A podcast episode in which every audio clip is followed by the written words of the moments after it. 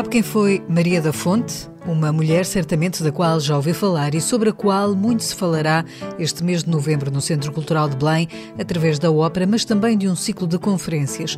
Mas se o seu gosto é mais pela dança, o CCB tem flamenco para oferecer e uma experiência musical em que o espectador é convidado a submergir na música que se inspira na água. O seu ouvido está a estranhar? Ora, ouça o que lhe trazemos a seguir no cartaz CCB.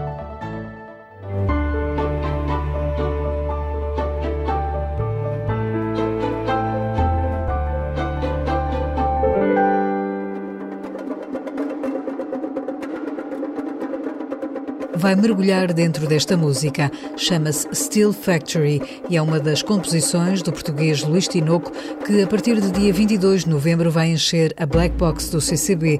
Até dia 28, sempre entre a uma da tarde e as sete, o visitante vai poder entrar nesta instalação sonora intitulada Arquipélago e Outros Silêncios. Na realidade, são várias composições musicais que eu tenho escrito ao longo dos últimos anos para formações que vão desde música de câmara a orquestra sinfónica, todas unificadas eh, um bocadinho por este conceito do, do silêncio, da água, porque são temas que estão presentes em várias das composições em escuta. Luís Tinoco é o compositor destas obras que propõe ao público uma imersão na música e isso é proporcionado por um efeito técnico especial. É que nós gravamos todo este repertório utilizando uma tecnologia surround de espacialização em que o público, quando está a ouvir, acaba por ter uma, uma escuta panorâmica e hemisférica, portanto é um som tridimensional. Portanto, nós fizemos a captação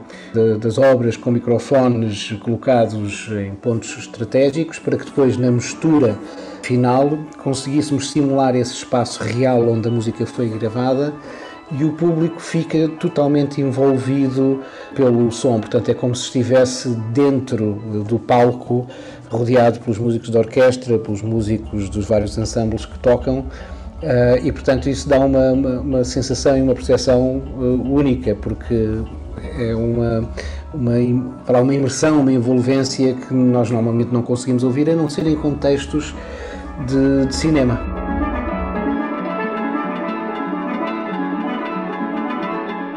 O compositor Luís Tinoco dá exemplos de como prepararam estas gravações que agora traz ao CCB.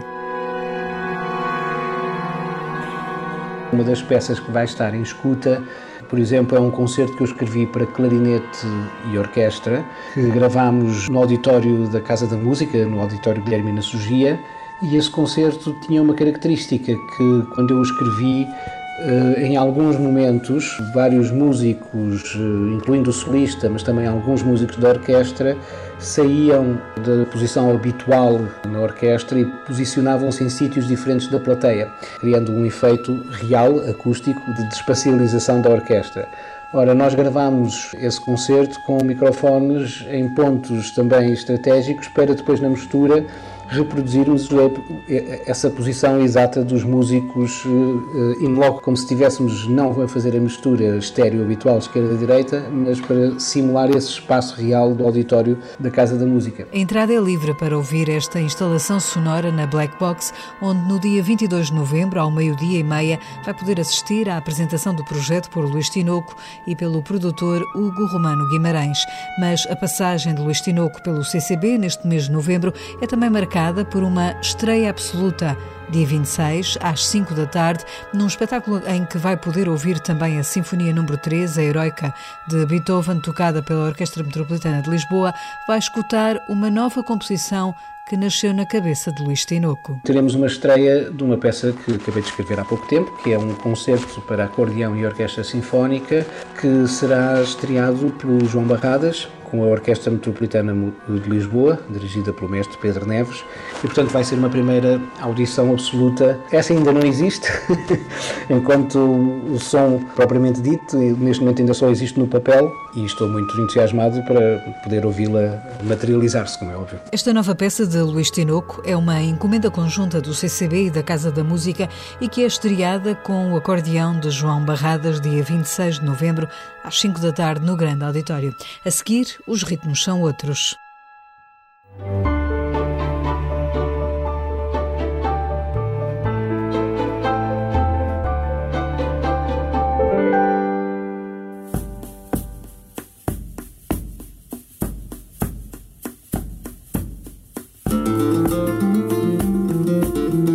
Espetáculo de dança que a companhia de Rafael Esteves e Valeriano Panhos trazem ao Centro Cultural de Belém. Chama-se La Confluência e explora as várias raízes da arte flamenca. Na pesquisa, estes criadores encontraram as referências às culturas caucasiana, cigana, judaica, morisca e à negritude que se juntam nas terras andaluzes, numa coreografia intensa que pretende desmistificar as questões de género. La Confluência coloca cinco bailarinos em palco diz o programador Fernando Luís Sampaio. Vamos ter uh, oito homens em palco, cinco bailarinos e três músicos, que fazem uma uh, releitura contemporânea do flamenco. Eles fazem uma viagem desde as raízes do flamenco, eles vão muito lá atrás, porque eles fizeram um grande trabalho de investigação e descobriram que flamenco é a confluência de várias linguagens e músicas e descobriram raízes africanas, árabes e judaicas que eh, confluíram neste sentido de criar esta identidade bastante forte da Andaluzia que é o flamenco. Eles partem daí e integram a essa tradição novas linguagens coreográficas. La Confluência é assim um espetáculo de dança enraizado no passado, mas com uma interpretação muito atual. Digamos que eles uh, provocam, causam uma fusão de múltiplos estilos, linguagens e ritmos para dar origem eh, ao que eles chamam flamenco contemporâneo. La Confluência e a companhia Esteves e Panhos sobem ao palco do grande auditório do CCB dia 18 de novembro às 7 da tarde. A seguir vamos afinal saber mais sobre Maria da Fonte.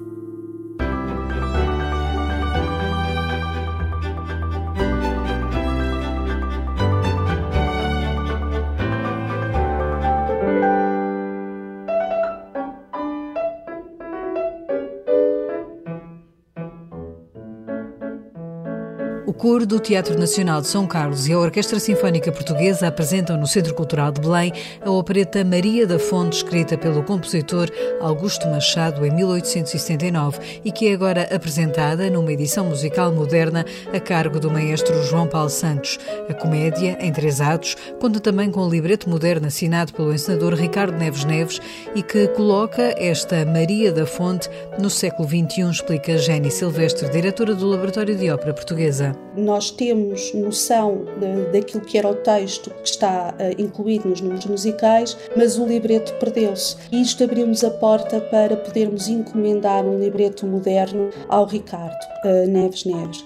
O que é muito importante, porque uma das, das, grandes dificuldades que se colocam hoje em dia à apresentação de operetas do século XIX é que as operetas eram escritas para consumo imediato e, portanto, eram feitas de graçolas e de piadas que as pessoas uh, identificavam naquela época, que hoje em dia nós não conseguimos identificar. O facto de nós termos podido encomendar o libreto ao Ricardo garante este toque de, de atualidade e de modernidade do espetáculo que vamos uh, ver no dia 19 e no dia 14 de, de novembro. Esta ópera sobe ao palco dias 12 e 14 de novembro com alguns dos cantores líricos mais destacados, como Cátia Morezo, Luís Rodrigues, Marco Alves dos Santos, Inês Simões ou André Henriques. Mas para celebrar a Maria da Fonte, o Laboratório da Ópera Portuguesa organizou uma semana evocativa da revolta popular que teve esta mulher como protagonista.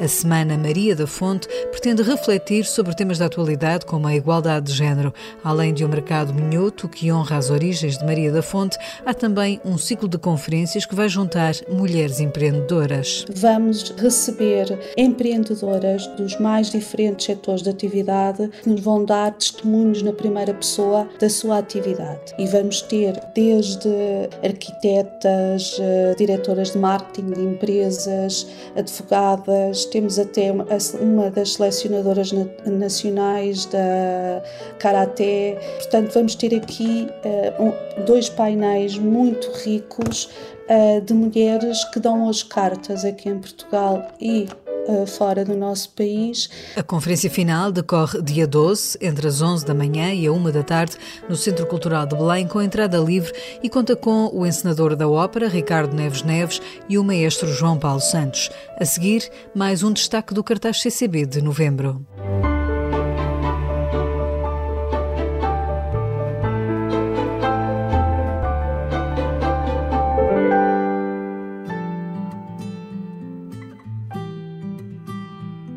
Lembra-se da Companhia Maior? Foi criada em 2010 e junta artistas séniores que têm vindo a trabalhar com diferentes criadores. Agora, a companhia está a promover uma conferência internacional que pretende refletir sobre o envelhecimento ativo. Arte, Cidadania e Idadismo no Envelhecimento é o título do encontro que decorre dias 23 e 24 de novembro no Centro Cultural de Belém. Uma das organizadoras, Paula Varanda, da Faculdade de Ciências Sociais e Humanas da Universidade Nova, explica que com a conferência querem alargar a discussão em torno da cultura e do envelhecimento ativo. Nesta conferência, nós pretendemos que essa voz passe para um plano de, de discussão mais profundo com o público e com os especialistas da academia e, da, e das artes, no sentido de o que é que estamos a fazer e o que é que podemos fazer para dar resposta ao envelhecimento da população através de uma abordagem da cultura. Nesta conferência serão debatidas as políticas públicas e as práticas culturais que preocupam Paula Varanda, já que a falta de apoios pode estar a ameaçar a sobrevivência da companhia maior. Nós, de facto, estamos numa situação complicada, a nossa sustentabilidade está ameaçada precisamente por falta de uma estratégia de continuidade de um projeto destes. Não há programas específicos que digam que esta é uma área que deve ser tratada de forma diferente em termos de, financiamentos no âmbito da cultura das políticas públicas. Vamos observar também, por exemplo, as práticas culturais da idade maior, é um dos estudos que vai ser apresentado por parte do ISCTE, onde vamos perceber também o que é que é feito para que as pessoas, após a reforma, e possam fruir dos espetáculos, dos museus, como formas de se continuarem a cultivar, de terem experiências e de terem convívio entre si. Esta conferência acontece no âmbito do projeto Causa Maior e conta com um programa de painéis, mesas redondas, oficinas e apresentações em torno da experiência da Companhia Maior. A seguir, não desligue já o rádio, deixamos mais umas sugestões.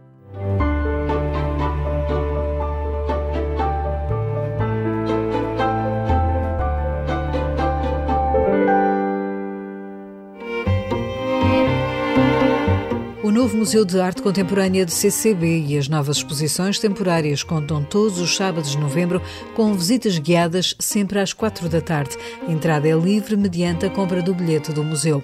No CCB, não se esqueça que hoje, ainda até às seis da tarde, tem o mercado com propostas de gastronomia e artesanato contemporâneo. Dias 10 e 11 tem teatro. O Festival Tande Image apresenta a peça O Cavalo de André de Campos. Dia 19, o Grande Auditório recebe Tatanka e Tiago Nacarato, às nove da noite, em concerto. Dia 24 é a vez de António Cheinho tocar no Afado no Cais, no Grande Auditório, às nove da noite.